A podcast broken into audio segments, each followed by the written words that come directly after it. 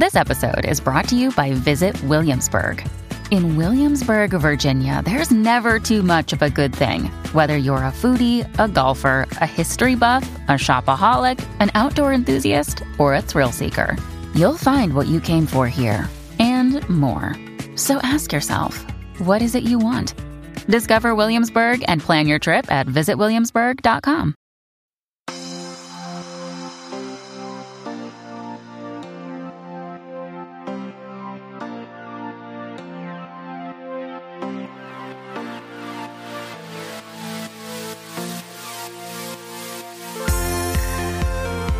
Everybody, and welcome to Outward, Slate's show about all your LGBT queries. I'm Bryan Lowder, an editor at Slate, and I am dealing, gosh, with some really serious post spooky season sadness this week. So I'm glad to have the show to record to be with all of my friends to make me feel better.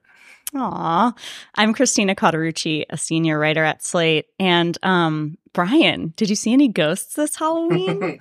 I saw a few. I know you're a huge believer and lover I know. of ghosts. Uh, no real ones, but a lot of cute little ones running around my neighborhood, which was really, really adorable to see. Yeah, I, I, oh, that's sweet. Halloween is for the kids. Just for those wondering, Jules was not able to record with us today, but she will be with us later in the show when we get into our topic that we have for you today. We have a very cool, very nerdy show. We'll be talking with Jeopardy champion and trans trailblazer Amy Schneider about her new memoir in the form of a question. I've been looking forward to this conversation ever since Christina pitched the idea because I missed Amy's run the first time around. But Christina, you've been a fan like since the beginning, right? Oh, yeah.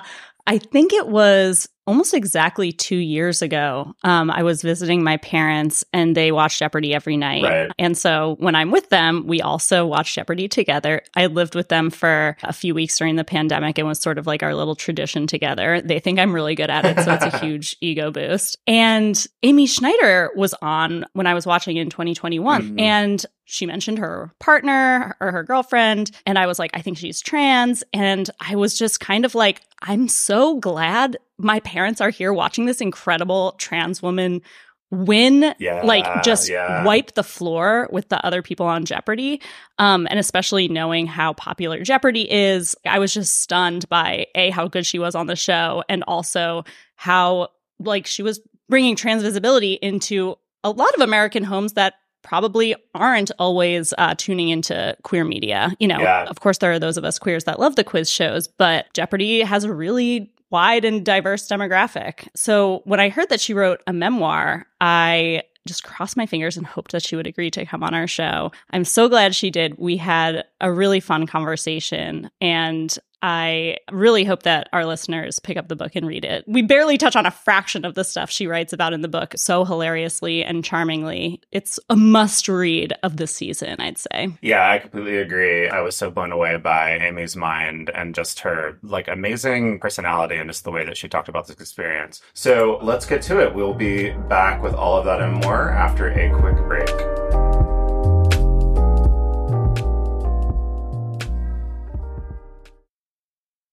Another day is here, and you're ready for it. What to wear? Check. Breakfast, lunch, and dinner? Check. Planning for what's next and how to save for it? That's where Bank of America can help. For your financial to-dos, Bank of America has experts ready to help get you closer to your goals. Get started at one of our local financial centers or 24-7 in our mobile banking app. Find a location near you at bankofamerica.com slash talk to us. What would you like the power to do? Mobile banking requires downloading the app and is only available for select devices. Message and data rates may apply. Bank of America and a member FDIC. When you need mealtime inspiration, it's worth shopping Kroger, where you'll find over 30,000 mouthwatering choices that excite your inner foodie. And no matter what tasty choice you make, you'll enjoy our everyday low prices, plus extra ways to save, like digital coupons worth over $600 each week. You can also save up to $1 off per gallon at the pump with fuel points. More savings and more inspiring flavors make shopping Kroger worth it every time. Kroger, fresh for everyone. Fuel restrictions apply. Protect your dream home with American Family Insurance. And you can weather any storm. You'll also save up to 25% by bundling home, auto, and life. American Family Insurance. Get a quote. Find an agent at amfam.com. Products not available in every state. Discounts may not apply to all coverages on an auto or home policy. Discounts do not apply to life insurance policies. Visit amfam.com to learn how discounts may apply to you. American Family Mutual Insurance Company SI and its operating companies American Family Life Insurance Company 6000 American Parkway, Madison, Wisconsin. Well, this week we have a special guest who I've been wanting to have on the show for basically two years. Amy Schneider became a Jeopardy champion and darling of American living rooms in fall 2021, winter 2022. She was on a tear. Her 40 game winning streak was the second longest of any player Jeopardy has ever seen and she ended up winning $1.3 million, more money than any other woman in the history of the show. And I think only three other people have ever crossed the $1 million mark. Devoted listeners might remember that Amy was actually my pride one month during her streak back in late 2021 because I had watched a few episodes when I was at my parents' house. And in the part of the show where each contestant shares a fun fact, Amy said that with her winnings, she and her partner Genevieve wanted to buy a house with two baths in it because they both loved taking baths so much. It was so gay, so good. Anyway, Amy has just come out with a sparkling memoir titled In the Form of a Question. And it is, I would say, a remarkably open and revealing book for a new queer icon. Um, Amy explores um, not only her childhood and her education, but also her recreational drug use, her sexual history, and the dissolution of her first marriage. And she writes with great candor and nuance about how she came to an understanding of her trans identity. So in the book, we get to follow along with her as she explores and settles into that identity in the years leading up to her Jeopardy streak. I don't know about you guys, but I absolutely sped through this book. I can't tell you how pleased I am to have Amy on the show this month. Amy Schneider, welcome to Outward. Oh, thanks for having me. And uh, yeah, like quick correction, it was even gayer than that. What we wanted was a bathtub that was big enough for both of us. Oh wow! I, I, when I watched it on TV, I was like, I cannot believe they let me say that. I'm so glad they did. So before we get into detail. the book, where are you on on that big bath thing? Is that in the works? Has that happened? They're in the lead. it has not happened. It turns out it is uh, very difficult to buy a house, and um, you know, especially Yeah. because like having a bunch of money does not get you a mortgage if you don't have like a W two uh, income. That so Right. that's that's just been a whole adventure, but you know, it's still the Yeah. dream for Mm. sure. I know that's homophobic. That's really Don't they know who you are? You should just be able to waltz in. So, Amy, so much of this book is about your journey to self confidence, seeing yourself as desirable. And it, it seems like figuring out that you were trans was a part of that, but also now you're famous. and you write in the book about, you know, all the new avenues that's opened up for you, such that this is a quote I can imagine myself as a hipster approved queer celebrity. And dare I say it, a sex symbol, which affirmative. Um, but what else can you tell us about how this sort of wild uh, and unexpected turn in your life has affected your understanding of yourself? Yeah, I think, you know, when it, it, it all started, you know, this was not something I expected. Um, you know, I, I went on Jeopardy, thought I would have some fun and, and that would be it. Um, and then um, even even before the episodes aired, I knew it would be big, but I didn't realize how big it was going to be. And so I definitely started out with a, a fair amount of imposter syndrome, essentially, like, you know, all, you know, getting invited to the White House and, and, you know, all these crazy places I never expected to be. And even starting out writing the book, I felt very much like, who wants to hear about, you know, little old me and, and that sort of thing. Um, but as I've settled into it, I've sort of realized that, you know, yeah, i you know, am I lucky to be in the position I am? Sure, but that doesn't mean I don't deserve it. Um, you know, people are Mhm. responding to something real about me. And, you know, beyond that, uh, you know, trans people don't get a platform all that often. And so I have a responsibility not to be too self-deprecating about it and to to take this opportunity and and you know, be out there and be visible and represent uh, a community that, you know, there's not that many of us. And and even more than that, I mean, just being on Jeopardy, which by the way, Jeopardy viewership spiked during your streak because everyone wanted to see, you know, this woman who was breaking records and just absolutely killing it. And I feel like given Jeopardy's demographics, I mean, you probably came into the living rooms of a lot of Americans who don't normally watch trans people on TV. They're not watching like Pose or something like that. Obviously, you knew that going into the show that you'd be streamed to, you know, many 1000000s mm-hmm. of viewers. How did you arrive at the decision of how to present yourself as a trans person on, you know, one of the most watched shows in America? Yeah, you know, I think that uh, I struggled with that a bit in the the sort of lead up to it, and one of the things in particular I struggled with was um, my voice, which was the thing I felt a lot of dysphoria about. Mm. Um, you know, just because if nothing else, like I get called sir on the phone a lot. You know, far that's far more common than anybody um, misgendering me in person. Um, and so I really considered like, did I want to really, you know, pitch up my voice and try to try to have a more feminine voice on the show? um, you know, I was kind of confident about the rest of myself because I knew they would have somebody like doing my hair and makeup and, and all that sort of thing. Um, but that was what I was worried about. And I sort of decided at the last minute not to because really for no other reason than that it just felt like a distraction. And, you know, I wanted to be focused on the game and not how I was coming across.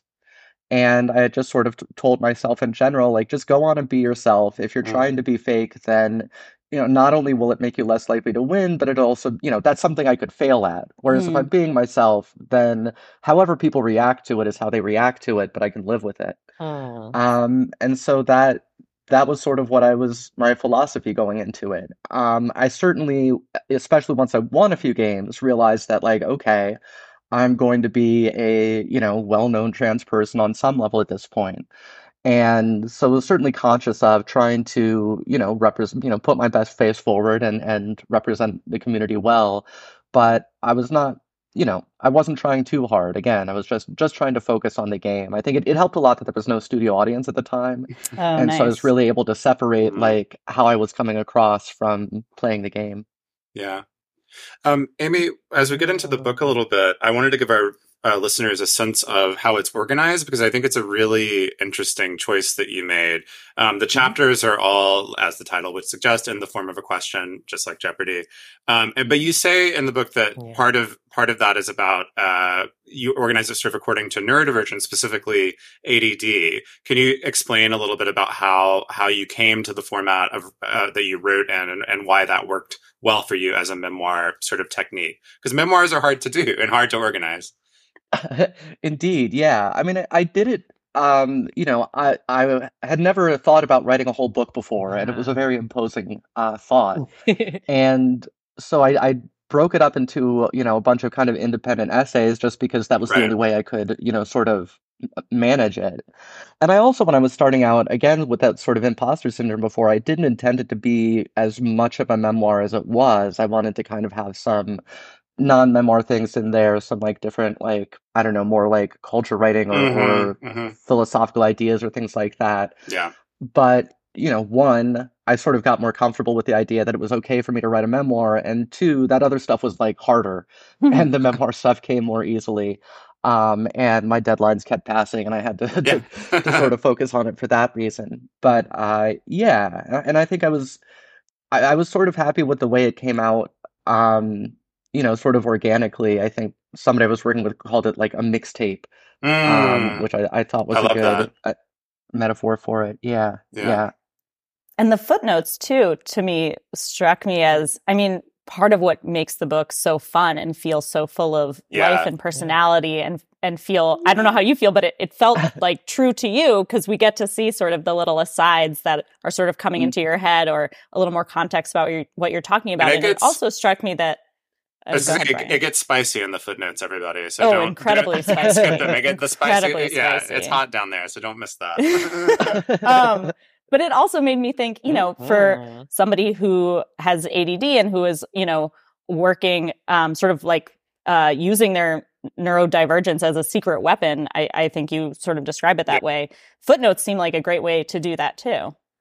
Absolutely. And I mean, it was, that was the point at which, because I'd, I'd wanted to do it. I mean, it's definitely a David Foster Wallace influence for yeah. sure. I mean, that's, mm-hmm. you know, where I came across that format and I always loved that. Um, but I'd sort of been resisting doing it, um, uh. partly because I sort of felt like my editor wouldn't like it, which may not have been true. Uh. Um, but when I was writing the, the chapter about ADD, I was like, well, I have to do it in this chapter because that's the whole point is, you know, that is the thing about my brain is it doesn't stay in one track. It is constantly, you know, jumping into different directions. And when I'm writing, like, you know, every few sentences, I'll be like, well, there's two different directions I want to go with this. Mhm. And without the footnotes, it would, it was really like slowing me down and paralyzing me. And I would end up with a bunch of like nested parenthetical asides that were impossible to read. Yeah. Um, and so, yeah, doing it in, in that chapter and my editor liking it and giving me the green light to just go ahead with it, it really like liberated me and, and made it, you know, made everything else like come easier. That, that definitely, I felt that was kind of the moment at which I sort of felt like, okay, I know what this book is at this point once I started with the footnotes. Cool. That's fascinating. I mean, because I, I don't know. I mean, let me just say, as a as a as a trans woman who's very invested in my in my brain, I you know had all sorts of reactions and identifications Mhm. reading along, and and one of the ways I was sort of processing those kinds of like constant twists and turns is also that like I don't know how else to say this like. Amy, you're so reasonable. Like, like you're so honest. Um, you're you're so careful to not necessarily kind of just always check your own thoughts or beliefs, but to really explore, you know, what you're talking Yeah. about, explore beliefs or stories from multiple angles that really connect immediately to the reader. And that doesn't at all sacrifice being witty uh, or really wise or having brilliant insight, which I just kind of love. And and I guess I'm kind of curious to what extent that for you is also maybe conditioned. I mean, one maybe by being, you know, a public trans figure. I mean, I know Mhm. just like the intensity of what it feels like to be a trans woman in this culture that sort of obsessively consumes and, you know, aggresses us is that like you feel like you have to fact check and caveat every single thing Mm. you're going to say just sort of defensively Mhm. without realizing it. But it also might be something that I, I imagine, if I'm not projected, you know, comes from from you know early on life experiences. There's a point where you you explained speaking of footnotes, you mentioned that you know pleasing grown-ups was sort of a, a skill of yours as a kid, and the footnote then adds, "I'm still pretty good at it," and, I was like, "Oh no, me too." I'm, I'm sort of Mhm. curious, like, is is that also this kind of um, yeah, sort of coping mechanism developed, uh, you know, to sort of be in the world as as a trans girl and a trans woman that then kind of you can sort of leverage to put to ends that are more satisfying uh, Mhm. ultimately. Yeah, I think that that those are definitely factors. I think on on the trans side of it, I sort of think of it as I, you know, I spent my whole life baffled by the things that I was and wasn't allowed to do. Like, you know, why was I not allowed to read the American Girl books? These things Mhm. made no sense to me. And so I've always been like just trying to figure out what everybody wants from me and and how to play along by these rules that I didn't understand. So I think that that was definitely part of what was going on with that. Um, but yeah, I think that, you know, then the sense coming out, I think that, yeah, you are always kind of aware that, uh, you know, you exist. I'm a walking political debate in a certain way. Mhm. Um, and that that's always sort of a, a hazard of, of, of, you know, being out in public and especially now being famous. Um, and also, you know, I I've been on Twitter for a long time. I see so many people yelling at each other, and mm. I don't I want to actually have a chance at reaching people. I know that people are going to be reading this book that are not already in alignment with me politically, and I want to communicate with them and connect with them and hopefully change some people's minds rather than just feeling self-righteous. Okay, we're going to take a quick break here, but we'll be back with more from Amy right after the break.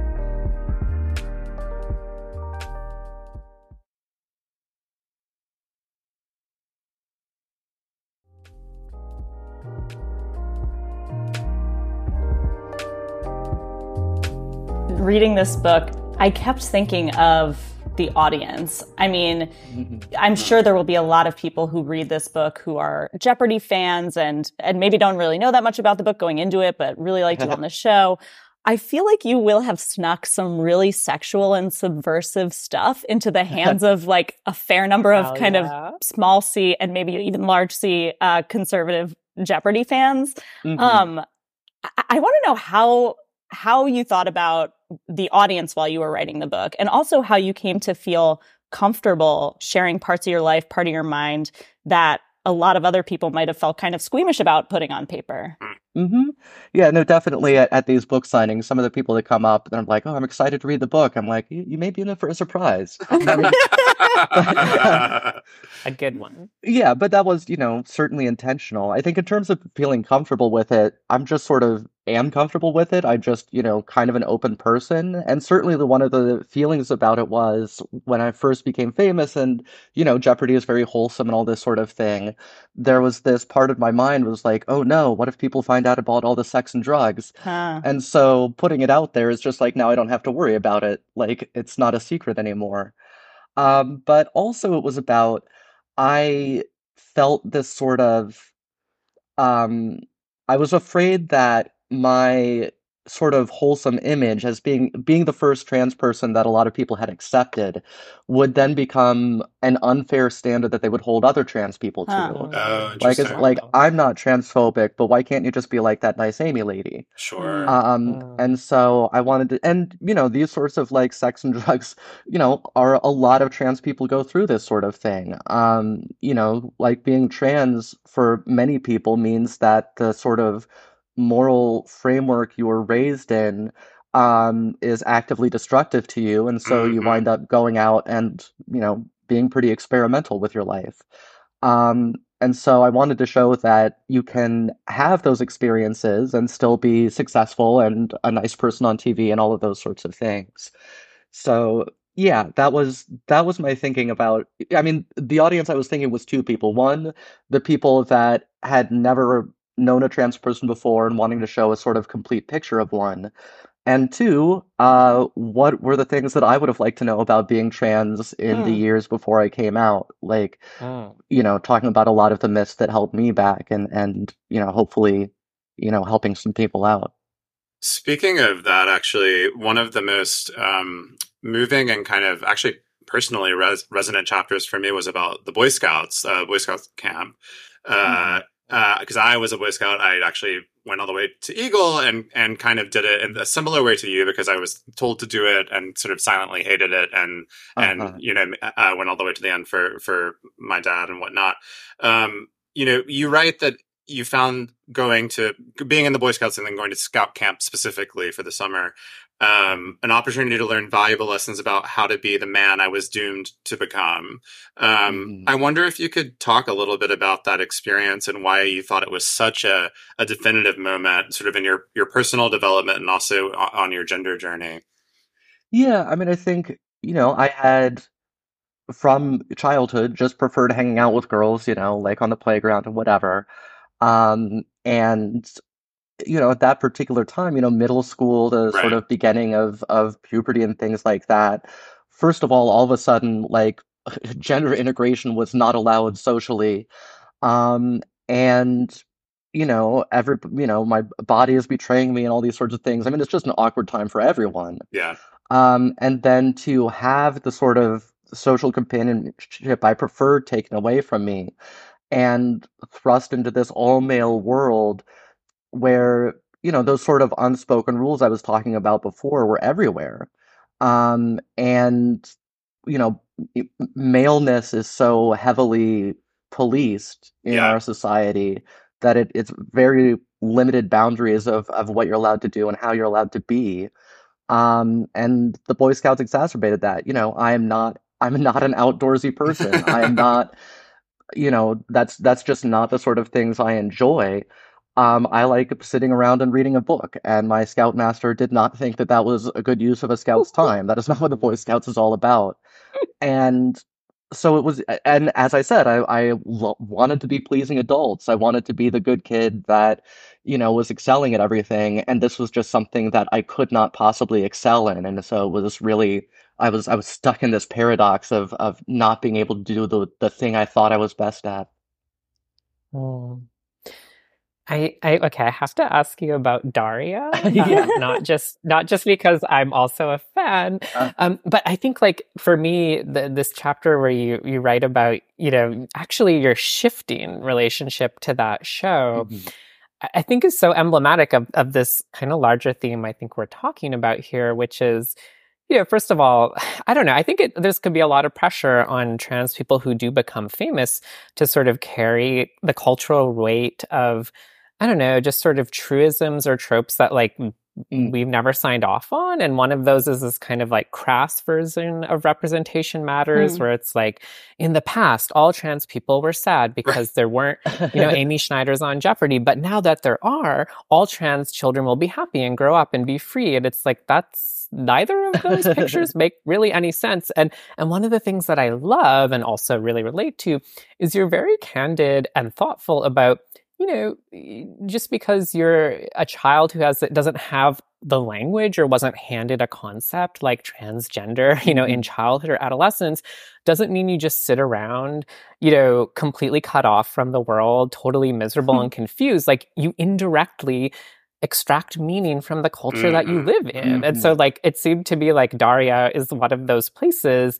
Um, and it's just also great. You know, I just love the way you write about the show. So could you share with us a little bit of like how did that that show feel important to you when you first started watching it and how and, and what some of the lessons that it kind of taught you um, as you as you became a super fan Yeah, I mean, I think that i think you're totally right. I mean, I think that um, I certainly always did have, you know, female role models, right? Um, uh, Mhm. whether fictional or otherwise, you know, those were the people that I looked up to, however semi subconsciously. Um, and Daria was certainly one of them. Um, I mean, you know, she was exactly, I mean, we're essentially the same age, uh, the same sort of, you know, very like sarcastic, standoffish, uh, you know, intellectual. Um, and so it was somebody that I could like completely, completely identify with. Um, and you know, it was a time in my life when I was feeling very isolated. I didn't really have any friends in college for various reasons. Um, and you know, Daria certainly also feels isolated and feel like she has no Mhm. friends except for Jane. Um, and the way in which she matures over the series is so subtle. She doesn't change exactly. None of the characters really change. Um, but they're just very subtly deepened and made more complex. And I think one of the amazing things I've discovered about the show is that all of the side characters who are so cartoonish and one note, they Mm. have they each have like one character trait. And yet, as you get to know them over the series, there's all these little moments that make you realize that despite their one note um, portrayal, they have their own full story going on, their own internal life, and they're all more complex than they appear, while still, you know, it's not that the one note is wrong, but that there's just more to them and there's more to everybody. I think one of the things that Mm. happens over the show is that Daria realizes she has more friends than she thinks. Mm. And it made me realize that I had more friends than I thought. That just, you know, I felt at the time and still have a tendency to feel that if somebody is not my absolute super close friend that I share everything with, then we're not really friends and they probably don't even really like me. Um, but Daria helped me, you know, tone that that worry down a little bit. I also wanted to ask about another one of your loves, um, tarot, which Yay. on uh, another recent episode we talked about this new queer um, paranormal TV show, and there's a tarot specialist in it. Um, Mhm. and you know, you grew up extremely Catholic, as did I, Mhm. and uh, tarot. It feels like maybe. Uh, sort of came in in place of that and and provided sort of a different structure of uh finding meaning in things but also you write about it as just a great way to meet people how Yeah. did you come to um how did tarot come to have you know such a big role in your life Yeah, well, I mean, for one thing, I think when you think about it, uh, you know, organized religion also largely functions for a lot of people as a way to meet people, you know. yeah, Um, that's a good point. Uh, but yeah, I think, you know, tarot is just, you know, my my ex-wife got into it and so it was just sort of around and I'd always found it kind of vaguely interesting. Um, and so I, I read the uh, 78 Degrees of Wisdom, this the book that got a lot of people into it. Um, and then, you know, I started doing it for myself and for other people, and it's just sort of a fun, like, little improv game. Like, the cards come up, and then you have to, like, Mm. come up with a story on the spot that is sort of coherent with these random cards with their weird images on them. Um, but what I found pretty quickly was that it always seemed to work. Like, when I was doing it for other people, they virtually without exception would be like, wow, that was really, no, I, I see what it's saying there. That was really helpful, or, or all of these sorts of things. And I was like, I've just made that up off the top of my head. It's just so weird that it keeps working. But I think it's Yeah. it's just a, a well-designed tool for that. And so it, you know, it was especially at a time when I was single and, and living alone and didn't have a lot of sort of human interaction. It was a way for me to go out to a bar and, and put it out there. And if, if anybody wanted to come up and ask about it, I'd give them a reading. And we would, you know, in this very brief interaction, talk about some kind of like really stuff, you know, meaningful stuff that was important to them. Um, not even necessarily in detail. I didn't always know what we were talking about, but it was a way to like Mm. actually have a real conversation without any real commitment. You know, Mm. we would have this co- conversation that could potentially get a little bit intimate, and then I'd be like, "All right, bye," you know, thanks, and that would be it. Um, and so it was that was really one of the main things I got out of it. But it's also just for myself. I mean, I found it helpful at times writing this book and, and other Mhm. times. Like when I get stuck, Hmm. that's when tarot is useful, whatever it is I'm stuck on, because it shakes up your brain and, and Yeah. gives you a new way to look at things.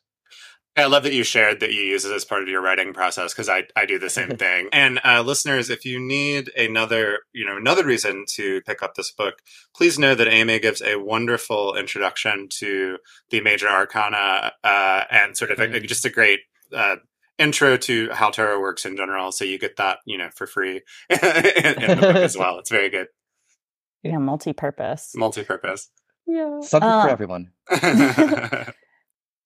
What direction do you see your life taking now? I mean, it feels like Jeopardy and your fame kind of changed everything for you.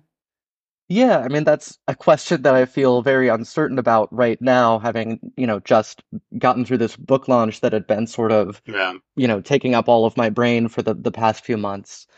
Um, I certainly would love to keep writing. I I loved writing this book despite hating writing this book. Um, and it's, you know, I, I definitely feel like I have a lot more to say on, on a variety of topics. Um, I certainly want to, again, now that I've kind of got this off of my plate, I'm thinking about how to be a little more active around trans issues. I'm, you know, there's certainly, you know, in California, you know, it's such a liberal state, but there's a lot of conservative areas and a lot of local school boards that have been kind of hijacked by some pretty hateful people and wanting to sort of do my best to bring more uh, exposure to that and, and do what I can to to help, you know, trans kids in particular. Um, I think it's so it's so upsetting to me that that, you know, children are being targeted because they have, you know, like no power at all to fight back. And it it's you know, it's something I really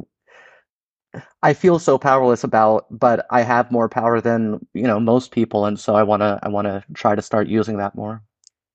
Hmm. Yeah. Yeah, it Uh, I'm so glad to hear you want to keep writing too, Yeah. because honestly, I just think you're such an engaging, hilarious, and thoughtful writer all at once. And, and and more broadly, I think one of the just beautiful things that transpires over the course of the book is I think you you really break down in this totally non-didactic way the kind of canned image of success that our culture uses Mm. to tokenize.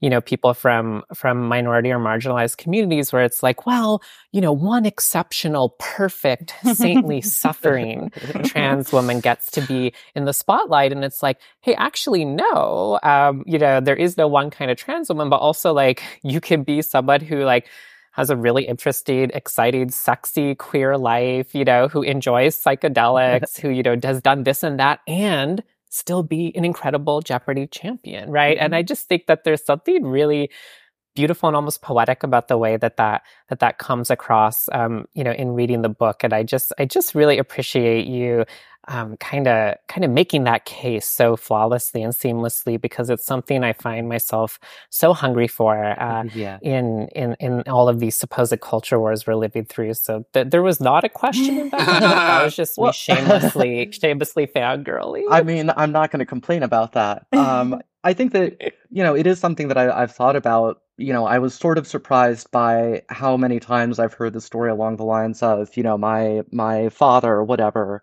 saw you on Jeopardy and like they sort of it's that's sort of what got through to them about trans people and, and, and all mm. of that. And I think it's because, you know, I wasn't on Jeopardy as a trans person. That wasn't, you know, partly to right. Jeopardy's credit. It was something that they never had any interest in, you know, highlighting any more than I wanted them to. Um and, you know, I and so I wasn't there I wasn't there in a way that sort of triggered people's sort of defensiveness. I hmm. wasn't there in, a, in a hmm. sort of political sense. Um, and I think that that's, you know, something that that's why I was able to kind of like slip through people's, uh, you know, kind of get around people's defenses and get through to them in a way that other, other, you know, trans representatives were, are, are not able to do because they're positioned in such a different way. Yeah, totally. Mm. Well, Amy, it was such a pleasure to watch you on Jeopardy. I'm so grateful that you were able to join us on the show. Um, and thank you so much for your book. We loved it. Oh, thank you. I'm, I'm glad to hear that. Thanks for having me. Again, Amy's book is called In the Form of a Question. It comes highly recommended by Outward. Yeah. Seriously, like truly my favorite book that I've read in a long time. I just like, I think I'm going to read it again. Aww. It was so yeah, it was really, really enjoyable. Oh, thank you. Yeah. No, I, I, I eventually became very proud of it. You know, when, when right. it was first done, I was just like, oh, here's you know, da da da. But once I got a little space, I was like, yeah, no, I'm really happy with how it came out. Mm. Good. Good. And I hope you're able to bask in the the book tour part of it and everyone telling you how great it was. I do love people telling me how great it is. and then get that back. Yeah. yeah. Deserve it. All right, that is all we have for today's episode of Outward. As always, please send us your feedback and topic ideas to outwardpodcast at slate.com or via Facebook or X you at Slate Outward. Just a reminder that by joining Slate Plus, you'll get ad-free podcast, extra segments on shows like The Waves and Working, and you will never ever hit a paywall on the Slate site. To learn more about that, go to slate.com slash outward plus. Our show was produced by Palace Shaw. If you like Outward, please subscribe in your podcast app. Tell your friends, family, everyone you love about it, and rate and review the show so others can join in on the fun. Uh, until next time, stay gay, everybody.